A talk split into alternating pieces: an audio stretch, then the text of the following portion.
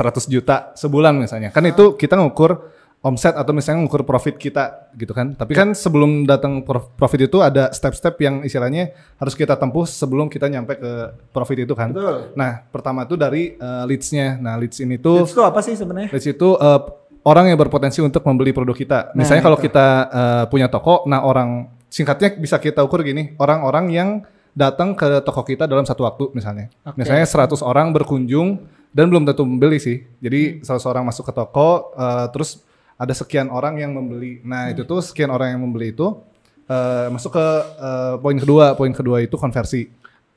Nah, Bentuknya jadi- persentase ya? Ah, bentuknya persentase. Jadi eh, konversi ini tuh dari 100 tadi ya, let's say 100 orang yang masuk toko, eh, berapa orang yang jadi beli? Selamat datang di podcast You Business. Podcast yang membantu kamu untuk terus belajar dan berbagi insight untuk mengembangkan bisnismu. Di sini, kita akan belajar dari para praktisi ataupun berbagi insight dengan tim You Business sendiri. Selamat mendengarkan.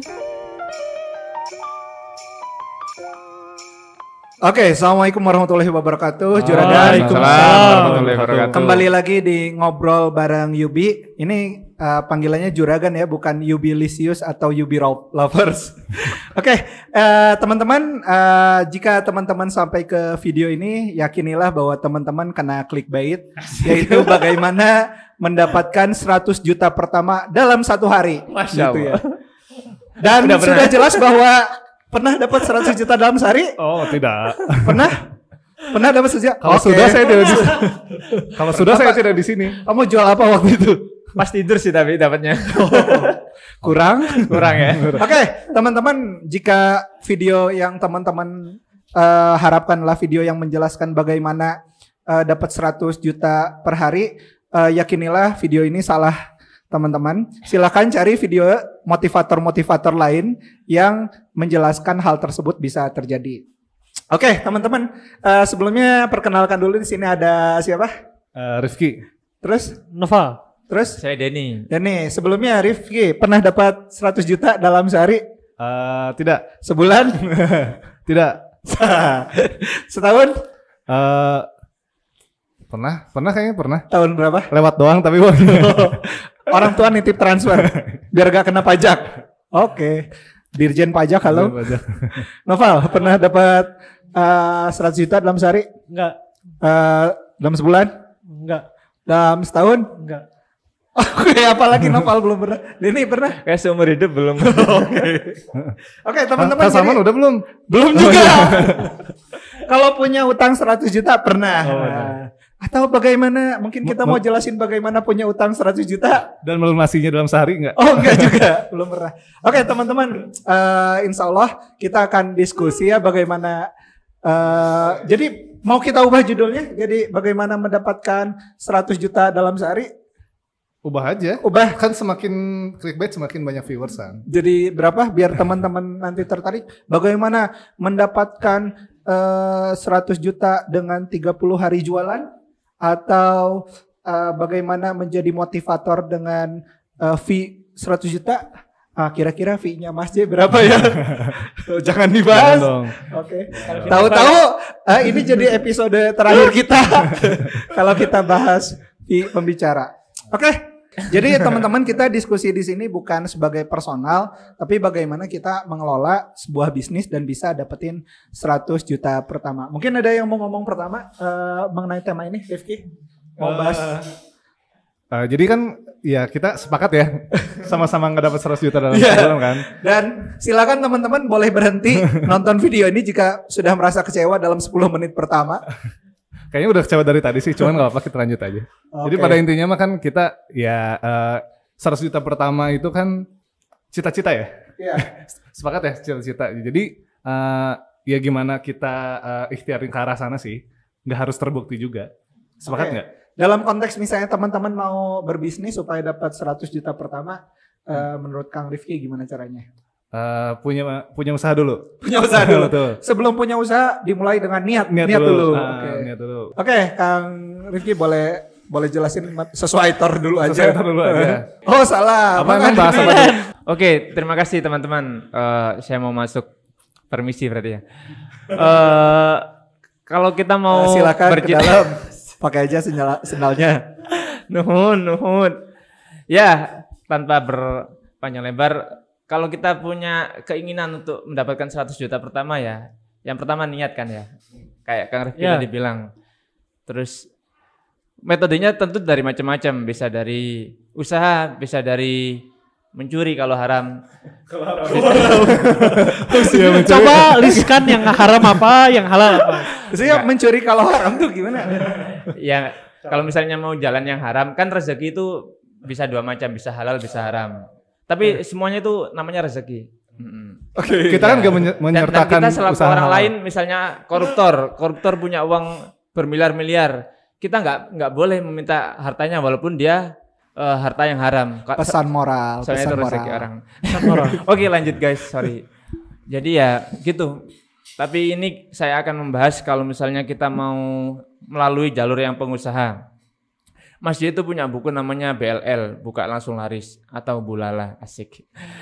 Eh di situ ada ada tujuh Asik sendiri. ada tujuh formula buka langsung laris. Yang pertama itu bidik pasar potensial. Jadi kalau teman-teman masih dalam posisi nol ini ya, bingung mau jualan apa? Yang pertama itu bidik pa- pasar potensial. Nggak perlu jadi chef untuk bisa jualan makanan. Nggak perlu jadi bencong untuk bisa jadi pemilik salon. Asik asik. pengalaman atau ya, jadi pertama bidik pasar Gak, potensial. termasuk juga gak perlu punya salon untuk jadi bencong. Sorry, ini kita fokus kembali. Fokus kembali ke saya. Yang Jadi kedua adalah produk yang ngangenin. Produk yang ngangenin ini ya sebagaimana orang yang ngangenin. Yaitu kalau kita nggak nggak ketemu produk itu lagi ada rasa ingin ketemu asik. asik. Iya produk ngangenin. Nanti kita bahas lebih lanjut sama teman-teman. Yang ketiga adalah Kemasan pertama. kemasan pertama kemasan diambil.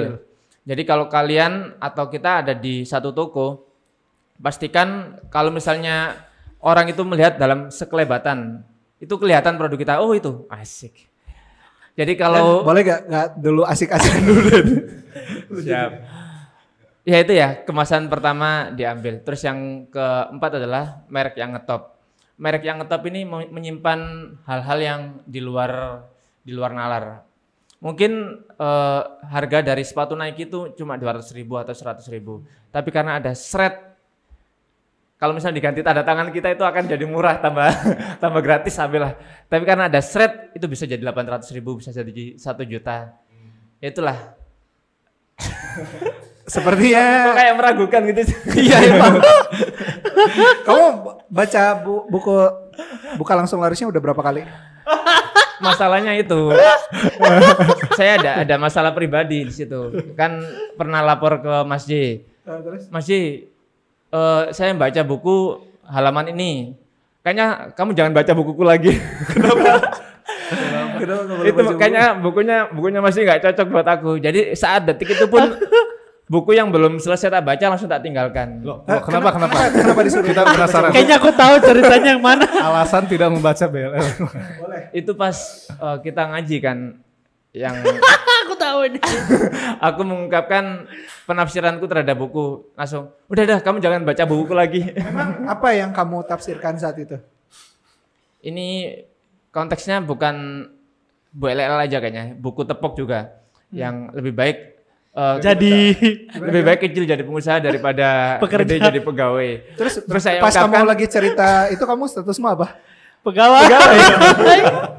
terus aku bilang kan ke Mas J Mas J kalau di buku tepok itu Mas J menyebutkan ka- kalau lebih baik kecil jadi pengusaha daripada gede jadi pegawai dan Ya sekarang saya jadi pegawai Mas J ya udah, itu kamu berhenti Aku baca buku. kebayang yang waktu itu kamu tolong dong editin ketikin tulisan ini lebih baik kecil jadi pengusaha daripada gede jadi pegawai. Nenek. Terus dia lagi lagi apa? Lagi eh, ngetikin motivasi dari orang lain. Terus aku ingat tuh waktu itu ada ada tulisan kayak gini. gimana eh lebih baik kerja 12 jam untuk me- mengejar cita-cita sendiri. sendiri, Oh. daripada Passion kerja 8 jam untuk mengejar cita-cita orang lain. Terus dia nyuruh dia nyuruh karyawannya buat ngetikin desain itu. Kumaha tuh perasaan karyawanna? Tapi untungnya ini kayaknya masih kan ngetik sendiri. Jadi aman. Tapi itu menarik sih buat diteliti lebih lanjut. Misalnya aku minta ke Noval, Heeh. Noval eh, bisa gak guyup penjualnya dibikin lebih kencang? Bisa nggak? Bisa. Bisa supaya aku cepat beli mobil mewah. Mau gak? Eh, bisa sih bisa. Mobil mewahnya buat aku. Nah itu mulai mikir, mulai mikir. itu kebayang ya teman-teman. Jadi eh, bagaimana kita harusnya berpikir holistik pesan-pesan yang kita akan tebarkan ke masyarakat tuh. Bayangkan kalau itu ternyata nyampainya ke orang sekitar kita. Ini jadi evaluasi buku. Iya termasuk termasuk hal tersebut. Jadi mungkin nanti akan ada bulala tobat version. Oke. Ya, Lanjut. eh, Lanjut balik ke topik apa tadi 100 juta jadi menurut bulala. ya, jadi apa pun bukunya itu yang penting kamu sebagai botol pembicara sosro. kita sebagai pembicara harus yakin harus percaya sama apa kata guru jadi nggak boleh kita ada keraguan soalnya guru itu udah menjalani Kenapa kamu tidak menjalani? kalau di Berarti ini, ini lebih aneh lagi nih. Ini lebih aneh lagi. Nggak. Ka- kalau di buku sidu itu kan stop dong bos. Jelas, kurang ya. di lanjutan. Eh, kalau di buku sidu experience is the best teacher. But eh, other experience is the best for us. Asik. Ya jadi gitulah. Jadi untuk 100 juta pertama kalau kita melalui jalur pengusaha kita ada di jalur yang mengikuti Mas J yaitu ikutilah bulala yang ke 5 dan 7 poin yang lengkap. Tapi cuma 5 yang tadi saya ungkapkan. Oke Den. itulah. Tapi eh, Den boleh gak misalnya tadi kita coba dalami eh, pangsa pasar potensial. boleh dong. Bisa nggak kita eh, dapat 100 juta kalau kita jualan upil? Bisa. Dengan cara? Dijadikan kerupuk. Iya maksudnya dari itu aja sebenarnya harusnya bisa Iya, terukur dong. bisa. Eh, pangsa pot- pasar potensialnya itu berapa banyak eh, masyarakat yang mau beli produk tersebut. Mm-mm. Nah dari sana aja sebenarnya dari mulai membidik pasar potensial itu bisa di- diukur. Misal sekarang kita ngobrol dulu aku pernah lakuin riset nih 2017 eh, transaksi yang terjadi di toko online itu udah triliunan di 2017 satu bulannya aja tuh untuk satu oh aku ingat ada salah satu marketplace yang satu bulannya aja perputaran uang di dalamnya udah satu triliun jadi buat punya 100 juta di industri tersebut masih memungkinkan. Nah, jadi kita bisa ngelihat pangsa pasar mana yang bisa mengcover 100 juta tersebut. Tapi kamu bisa eh, dalami lebih dalam nggak? Misalnya barusan kan kita belum dapat si 100 juta konteksnya dibuka langsung laris. 100 jutanya tuh kita ngomongnya di sebelah mana sih berarti? Yang pertama kan eh, orang menentuin mau bergerak di bidang apa, mau bergerak di bisnis, produk, manufaktur atau jasa kan. Bilang saja kita mau jualan ulat, kan di Maluku atau di Papua ada yang ulat hidup-hidup dimakan. Kan eh, kita yang sering lihat jejak petualang kayak aku, aku sendiri tuh pengen nyoba. Tapi kok kalau mau ke Papua ongkos pesawatnya berapa untuk demi beli satu ulat. Ulat. Jadi misalnya harga pesawat PP 10 juta, ulatnya cuma 1000 rupiah. Aku rela beli 100 ribu misalnya. Jadi itu salah satu peluang yaitu mungkin eh, di di Bandung ada namanya Batagor Kingsley, tapi di Malang nggak ada Batagor yang terkenal itu namanya pasar potensial. Oh iya. Buat Oh. teman-teman yang eh, sudah baca buku atau belum buku baca buku Lala bisa bisa lihat ada 12 kriteria pangsa pasar potensial yang ada di sini. Eh, yang nomor satu adalah ini, dua, nomor tiga, nomor empat, lima, enam, tujuh, delapan, sembilan, sepuluh, sebelas, dua belas. Oke, lanjut. Eh, mungkin ada tambahan dari yang lain? Dari perspektif Noval, bagaimana buat dapat 100 juta pertama? Eh, Dengan cara berbisnis tentu ya. gampang. Gimana caranya? Eh, jadi broker jual rumah. Oh, bukan ini ya, bukan jualan tes PCR dan sebagainya. Kira-kira kalau jualan tes PCR bisa dapat gak dapat 100 juta? Lebih. Waduh. Lanjut Noval, gimana Noval? Tadi sih bisa milih produknya atau kategori apa yang mau kita eh, geluti gitu. Kalau saya mau 100 juta mending saya jual satu rumah cuman yang nilai rumahnya mungkin 25 miliar terus kita dapat sekian persennya dari Biasanya berapa sih kalau jualan rumah persentasenya komisi? 5 persen kalau salah. Oh bisa 5%. bisa 5 Broker. persen. Hmm. Eh, saya pernah dengar 4 persen juga. Ada yang ngomong 2 persen. Kita case 2 persen deh kalau dapat buat dapat 100 juta dari 2 persen berarti berapa tuh? 50 miliar ya? Ya 50 ya. 50 miliar. Oke, bisa dicari rumah kayak gitu berarti di mana tuh? Bisa Pondok 5M, Indah. 5M. Eh, 5 miliar. 5 miliar. Enggak, dong kalau 10 persen berarti kalau Coba ada kalkulator. coba berapa itu? 100 juta kali 50 kan? Oke, benar. Iya matematika ITB. Oh, berarti cukup rumah 5 miliar 5 bisa dapat 100 juta. dapat 100 juta. Oh, banyak nih rumah-rumah di KP. Oh, iya, iya. Harganya 5 miliaran. Balik ke konteks yang tadi deh misalnya eh, dari perspektif novel sendiri buat dapat 100 juta itu gimana caranya? Caranya harus ada networking yang sangat kuat sih. Kalau mau Di cara mudah jualan rumah. jualan rumah tadi ya. Kalau mau susah-susah gitu. Misalkan cari kong- konglomerat lah yang pengen tinggal di area Bandung atau Kota Baru. Terus kita cari yang dia 50 miliar bagi dia tuh bukan sesuatu yang besar. Jadi Cara carinya gimana, Pak? cara carinya gampang. Kalau bisa lewat eh, apa namanya kita datang gitu ke tempat-tempat yang mereka kemungkinan datang bisa ke hotel-hotel yang bintang 6 Sarang semutnya. Iya iya, sarang semutnya bener. Jadi gimana tuh cara dapat kontak mereka misalnya dan sebagainya? eh kalau teman saya tuh pernah gini sih, dia pakai jas, beli jas lah, jadi kayak profesional yang kelihatannya emang udah expert dalam bidangnya gitu. Terus dia ke hotel kayak Shangri-La kalau di Jakarta atau di Pullman atau di mana, rata-rata di lobby tuh banyak orang yang ada rapat atau apa, bisa jadi kan di situ ada ada apa ya, ada kayak tempat kopi atau apa, ya kita bisa sa- saling sapa gitu atau apa. Ya itu kan apa? Occasional atau ya bisa jadi ya bisa jadi enggak gitu. Cuman itu sarang semutnya biasa gitu. Persis sih di luar di luar value apakah eh, melakukan hal tersebut etis apa tidak ya. Hmm. Eh, dulu juga saya pernah diajarin sih Val eh, buat dapetin database orang kaya. Oh iya iya. Ca- cara caranya tuh Nomor adalah telepon. betul dari nomor telepon. Eh, waktu itu diajarin kan nomor telepon tuh di tahun 2000 saya ingat bapak saya pernah beli handphone dan harga nomor telepon tuh 250 ribu. Hmm. Dulu tuh si apa SIM card. si SIM cardnya tuh dibungkus kayak ini kan pakai Kayak kaset. kayak kaset betul jadi setebal itu album gitu. Kaset. dan dan nggak eh, kan kalau sekarang beli SIM card dibuang bekasnya dulu mah disimpan itu teh karena ngerasa harganya Mahal 250 ribu di tahun 2000 berapa Iya, gitu dan, pernah pernah pernah punya bapak atau apa eh, kayaknya sih punya. Eh, nomor digit nomor handphonenya berapa Iya kayak 10 lah ya. 10 ya? ha. Berarti bisa bisa dibayangkan teman-teman di 2000-an awal waktu itu eh, ada beberapa orang yang udah bisa beli handphone eh, dan beli nomor handphone Se- eh, dan nomornya itu masih eh, 9 digit, 10 digit dan sebagainya. Waktu Tuh itu tuh ciri-ciri orang kaya berarti. salah satunya atau dia beli nomor bekas orang kaya bisa jadi.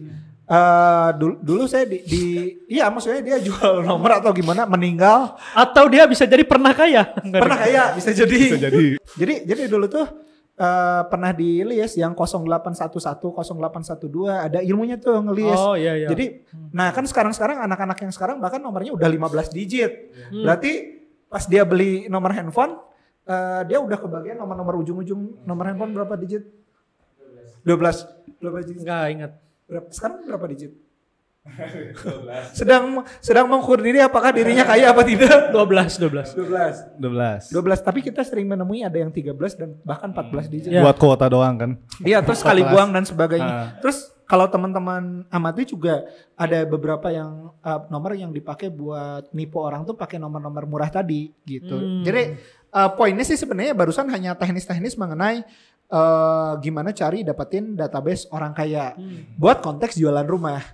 Hmm, gitu kan? bener. Tapi ca- cara buat dapat 100 juta ya terserah mau satu transaksi kali 100 juta atau 100 transaksi dikali 1 juta atau 1000 transaksi dikali 100 ribu. Hmm. Mungkin Kang Rifki bisa jelasin dikit deh sebenarnya eh, dari sisi formula sendiri ada materi apa sih yang bisa bantu buat ngejelasin eh, bagaimana dapat omset 100 juta misalnya nge-breakdownnya gimana?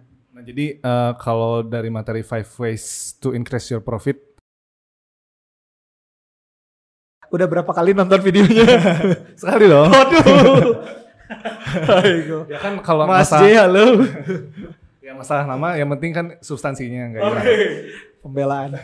Eh, jadi kan kita ngukur dari ya, tadi ya 100 juta sebulan misalnya. Kan itu kita ngukur omset atau misalnya ngukur profit kita gitu kan. Tapi kan sebelum datang prof- profit itu ada step-step yang istilahnya harus kita tempuh sebelum kita nyampe ke profit itu kan. Betul. Nah, pertama itu dari eh, leads-nya. Nah, leads ini tuh Itu apa sih sebenarnya? leads itu eh, orang yang berpotensi untuk membeli produk kita. Misalnya kalau kita eh, punya toko, nah orang singkatnya bisa kita ukur gini, orang-orang yang datang ke toko kita dalam satu waktu misalnya. Oke. Misalnya 100 orang berkunjung dan belum tentu membeli sih. Jadi 100 orang masuk ke toko eh, terus ada sekian orang yang membeli. Nah, itu tuh sekian orang yang membeli itu eh, masuk ke eh, poin kedua. Poin kedua itu konversi. Hmm. Nah, Bentuknya jadi- persentase ya? Ah, bentuknya persentase. Jadi eh, konversi ini tuh dari 100 tadi ya, let's say 100 orang yang masuk toko, eh, berapa orang yang jadi beli? Dan itu Misal kan 50 orang. Ah, 50 orang. Itu kan tergantung dari eh, kemasan produk kita, terus misalnya eh, seberapa seberapa besar value yang didapat eh, dibandingkan dengan harga yang dijual gitu kan. Nah, masuk ke konversi. Nah, terus setelah dari konversi, nah eh, masuk ke jumlah eh, transaksi. Berapa berapa pelanggan yang repeat order gitu. Nah, jadi apakah pelanggan yang istilahnya tadi 100 ya, 100 orang masuk ke toko, apakah ada persentase orang yang masuk kembali di hari besoknya atau enggak gitu kan. Nah, itu kan kayak eh, journey yang harus ditempuh sebelum kita ngukur sebulan tuh 100 juta. Eh, yang pertama itu jumlah leads atau jumlah calon pelanggan. Nah, yang kedua itu nilai konversi. Dan ketika leads tadi dikali dengan nilai konversi itu akan menjadi jumlah pelanggan. Nah, kemudian eh, di poin ketiganya itu jumlah eh, transaksi pelanggan per bulan. Nah, kemudian yang keempat itu rata-rata rupiah per transaksi dari pelanggan. Nah, ketika jumlah pelanggan dikali dengan jumlah transaksi per bulan, kemudian dikali dengan rata-rata rupiah per transaksinya itu akan menjadi omset. Nah, kemudian dari omset itu eh, kita eh, masuk ke poin 5 yaitu margin. Nah, marginnya berapa persen? Nah, eh, margin sekian persen dari omset itu adalah eh, keuntungan kita. Oke, nah itu kurang lebih teman-teman teman-teman bisa lihat rumusnya di sebelah sini. Eh, kurang lebih sebenarnya ada dua hal yang bisa eh, yang kita berharap mungkin angkanya berubah kayak jumlah customernya kita sama jumlah omsetnya kita, padahal dan jumlah profitnya kita misalnya. Nah tiga hal ini gak bisa kita kontrol. Yang bisa kita kontrol adalah hal-hal yang lain. Yang merah itu tidak bisa kita kontrol, yaitu jumlah customer, jumlah omset, sama jumlah profit. Nah itu tuh eh, dampak yang bisa kita atur buat memperbesar profit itu berapa besar marginnya. Dengan cara berarti untuk memperbesar margin, eh, memperkecil pengeluaran. Misalnya yang biasanya sarapannya pakai daging, besoknya jadi pakai ayam. Kayak pernah denger cerita ini? Kayak sering terjadi ya. yang misalnya dulu sarapannya eh, makan roti bakar jadi dimasakin mungkin gitu ya. Nah itu yang yang yang bisa kita kontrol tuh bukan si profitnya tapi si marginnya. Nah terus omset juga nggak bisa kita kontrol. Yang bisa kita kontrol tuh ini berapa banyak eh, besar keranjang di beberapa marketplace tuh dia pakai ada yang kalau belanja 50.000 ribu gratis ongkir. Ya. Terus Ya, ada belanja 30.000 ribu gratis ongkir. Nah itu buat besarin angka angka transaksi keranjangnya. Dan yang unik beberapa merchant itu pakai cara eh, jadi pas kita slide eh, misalnya waktu kemarin tuh saya cari ini kan saya cari gelas buat ngopi, gelas yang eh, murah harganya cuma tujuh ribuan per per gelasnya yang dari stainless. Hmm. Tapi sering kita temui di kafe-kafe lah. Oh Masih yang harga- itu baru. Belum belum dibawa. Oh belum dibawa. belum pamer.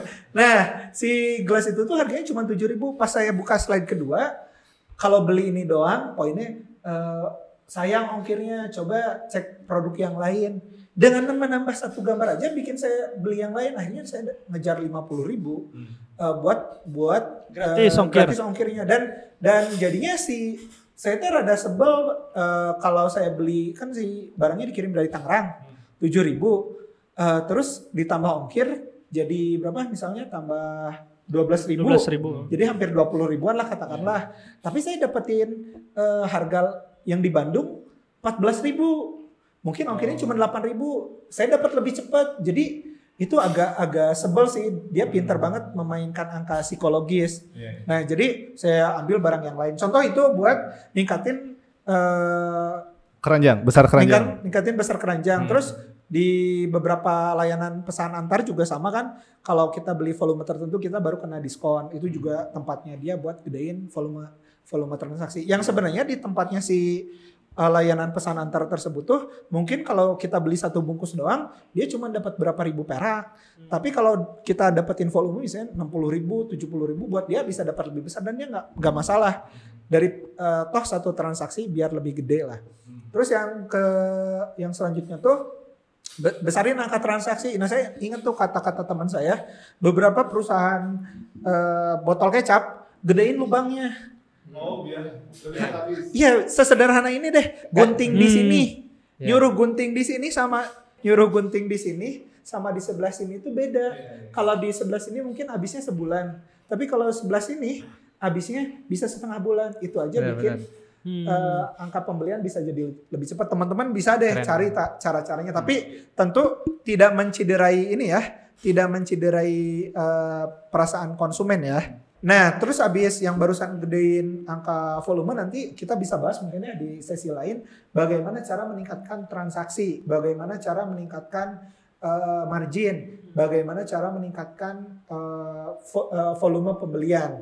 Nah, terus naik ke atas yang bisa kita tingkatkan lagi tuh ternyata bukan jumlah customer, bukan yang merah ini ya, tapi eh, yang bisa kita angkat eh, perbesar itu adalah angka konversi. Misalnya seberapa responsif kita. Ya, Misal betul. contoh eh, ada dua case lah. Eh, itu saya ingat pas cukur tuh, pas cukur ada satu pelanggan pulang gara-gara gara-gara si Antriannya. Antriannya antrian panjang. Iya, iya. antriannya panjang terus kan saya datang Hmm. Eh, Pak ini saya bisa pesan online nggak nggak bisa saya bisa pergi dulu nggak bisa harus nungguin akhirnya saya tungguin Hmm. nah ada orang yang duduk bareng saya saya kira dia lebih dulu tapi Hmm. dia gak ngomong Hmm. habis gitu si mbaknya mas masuk mbak bukannya dia dulu ya saya tuh udah ngomong kayak gitu enggak mas dulu soalnya mas ini gak ngomong padahal saya udah rela Lah. udah rela buat ini Ya. Padahal saya tuh udah rela buat apa Ngasih- buat ngasih antriannya. Mas dulu dan saya juga tahu Iya. Mas yang lebih dulu. Nah, ganti orang ini bisa eh, ningkatin angka, konversi. konversi. minimal nambah satu Iya, konsumen iya. tadi tahu nggak si konsumen tadi akhirnya Hmm. milih pulang. Hmm. Dan saya nggak tahu mungkin dia nggak bakal ke sana lagi. Dan mungkin nggak terjadi di hari itu doang. Bisa Betul. jadi di hari-hari Kayak dia lain. udah ngerti SOP padahal saya nggak ngerasa dirugiin. Da- karena hanya dia tidak Kasian ngomong nah meningkatkan kualitas layanan aja. CS responsif dan enggak itu udah bisa meningkatkan angka konversi. Nah, Tapi ter- ini nih eh, mau nanya nih misalkan kan ada case di Jogja itu ada gudeg Bromo Ah, atau gudeg-gudeg yang lain yang kita tuh harus ngantri gitu. Kalau nggak ngantri nggak laku gitu. Jadi ada case-nya misalkan eh, di gudeg Bromo itu memang pasti ngantri banget, cuman banyak gitu orang yang mau datang dan rela mengantri gitu. Ada yang ada yang satu yang kayak gitu. Nah bisa jadi eh, ada case mereka buka cabang, akhirnya mempermudah, tapi malah nggak laku gitu karena banyak mungkin feel gitu. ngantrinya itu adalah part of. Uh, Marketing. bisnisnya gitu atau marketingnya gitu. Iya itu tapi terjadi kalau misalnya produknya benar-benar ngangenin sih. Dan makannya Iya. di di Bromo. Maksudnya mungkin Enggak enggak Gudeg di, Bromo tuh di, di- Jogja. Ya, bukan Makan di Bromo. Kalau di Bromo emang gak ada pesaing. ya, tak kira tak kira dia memang be- beli makan buat dapat experience juga bukan hanya Oh. isi makan. Mungkin buat teman-teman yang pengen makan dengan alasan makan siang doang saya yakin sih enggak sih kalau kalau saya ya. Apalagi yang di absen gitu. Tapi apakah experience yang painful itu menjadi suatu reward gitu? Jadi kayak aku udah ngantri-ngantri pas di sosmed eh, aku dapet nih. Jadi si rewardnya tuh lihat nih gua ngantri sejam dapat atau gimana gitu. Bisa jadi ya untuk beberapa kasus tapi secara jangka panjang mungkin sebagai produk harian apakah dia akan Kalau saya bosen sih, nggak akan rela waktuku terbuang setiap Tapi hari. iya tergantung market sih. Itu kan Iya. si market si oleh-oleh itu atau misalnya Nah, gudeg yang betul. eksklusif kan. Wisatawan kan. Iya, dia kan bukan o- untuk orang yang makan siang di sana tiap hari, tapi untuk orang yang baru berkunjung gitu, baru kunjung ke kota itu, pengen tahu makanan yang otentik di kota itu apa gitu. Makanya dia kayak jual experience itu juga. Dan mu- experience ngantri itu iya, experience berarti. dan mungkin dia juga mungkin ngantrinya nggak jadi experience ya. Iya, kita- cuman dia dia bisa aja menaikin konversi gitu ya, naikin istilahnya jumlah antrian supaya lebih cepat, tapi kayaknya dia cukup dengan segitu aja deh. Gitu. Makanya dia Soalnya kayak, kan ada ada pepatah Hmm. kalau misalnya warung kelihatan ramai itu berarti enak. ah, Padahal belum jadi, tentu. Bisa Iya. jadi. Padahal belum tentu. Iya, padahal belum tentu. Iya. Oke. Mm-mm. Itu kan buat tingkatin konversi. Terus yang di atas juga yang bisa kita kita kontrol. Berapa banyak pelanggan yang bisa datang ke bisnisnya kita. Itu Iya. juga bisa dikontrol. Nah, teman-teman bisa diperhatiin sebenarnya beberapa tempat tuh kasih parkir gratis. Sesederhana parkir gratis Ikea, aja Ikea. sama parkir bayar Iya. udah bedain angka konversi. Iya, betul. Be- eh, ada barrier apa kalau di separator jalan kita mungkin cari apa cari bensin eh cari pom bensin yang sebelah kiri aja yang sebelah kanan mesti muter dulu itu aja udah nurunin angka konversi Hmm. kebayang berapa banyak eh eh pebisnis yang teriak pas ada perubahan laju jalan Satu jalur gitu ya ya. di mana contohnya Eh, Eh, di mana di mana? di kota mana ada di perubahan Sodong ada ya? Sodong kayak lagi dicor. Ya itu terus ada jembatan pelangi itu Ah. udah susah tuh konversinya. Hmm. Beberapa toko yang sebelah sana Hmm. katanya di ada pas wali kotanya ganti Siapa ada tuh? juga oh Siapa tuh? tahu. di jalan Ada itu di Camplas iga, Tapi- iga bakar apa si jangkung atau apa namanya? Hah? Hah? Dia kan dulu arusnya tuh naik, maksudnya Oh. trafficnya tuh naik. terus Sekarang dibikin tuh turun. jalur. Iya. Nah itu kan bisa jadi Oh, secara marketing. Dulu secara dulu apa. orang ke orang ke orang tuh kalau mau ke arah eh, apa Dago, namanya Dago. Ledeng, Lembang itu harus lewat PVJ kan. ah Dan dulu tuh bisa lewat iga bakar si jangkung itu naik Hmm. ke atas. Nah sekarang tuh jalur yang naik itu Jalur semutnya dirubah. ya dirubah jadi ke bawah gitu. Iya, jadi Iya. semutnya nggak lewat situ lagi Ah, sekarang. Ya, Semut- semut- ba- banyaknya kena apa efek sih dari Bisa jadi orang yang jalur. pergi kerja dulunya atau pulang kerja lewat situ makan, sekarang malah orang yang pulang kerja gitu yang bakal makan di situ. Oke. BTW dari tadi suara ini kan kita ngebahas mengenai kebijakan publik ya. Iya. Tadi suara ini kedengaran nggak? Kedengaran ya? Kalau suara rakyat didengar nggak? Oke. Makasih teman-teman. Sekian episode ini. Terima kasih. Assalamualaikum warahmatullahi wabarakatuh. Waalaikumsalam warahmatullahi wabarakatuh. Terima kasih sudah mendengarkan podcast ini. Jika kamu merasa podcast ini bermanfaat, jangan lupa bagikan ke teman-teman kamu ya, supaya mereka juga dapat manfaat yang sama. Jangan lupa juga untuk mengikuti kami di Instagram at yourbusiness.com, karena di sana kami juga akan berbagi banyak insight seputar bisnis lainnya. Sampai bertemu di episode selanjutnya.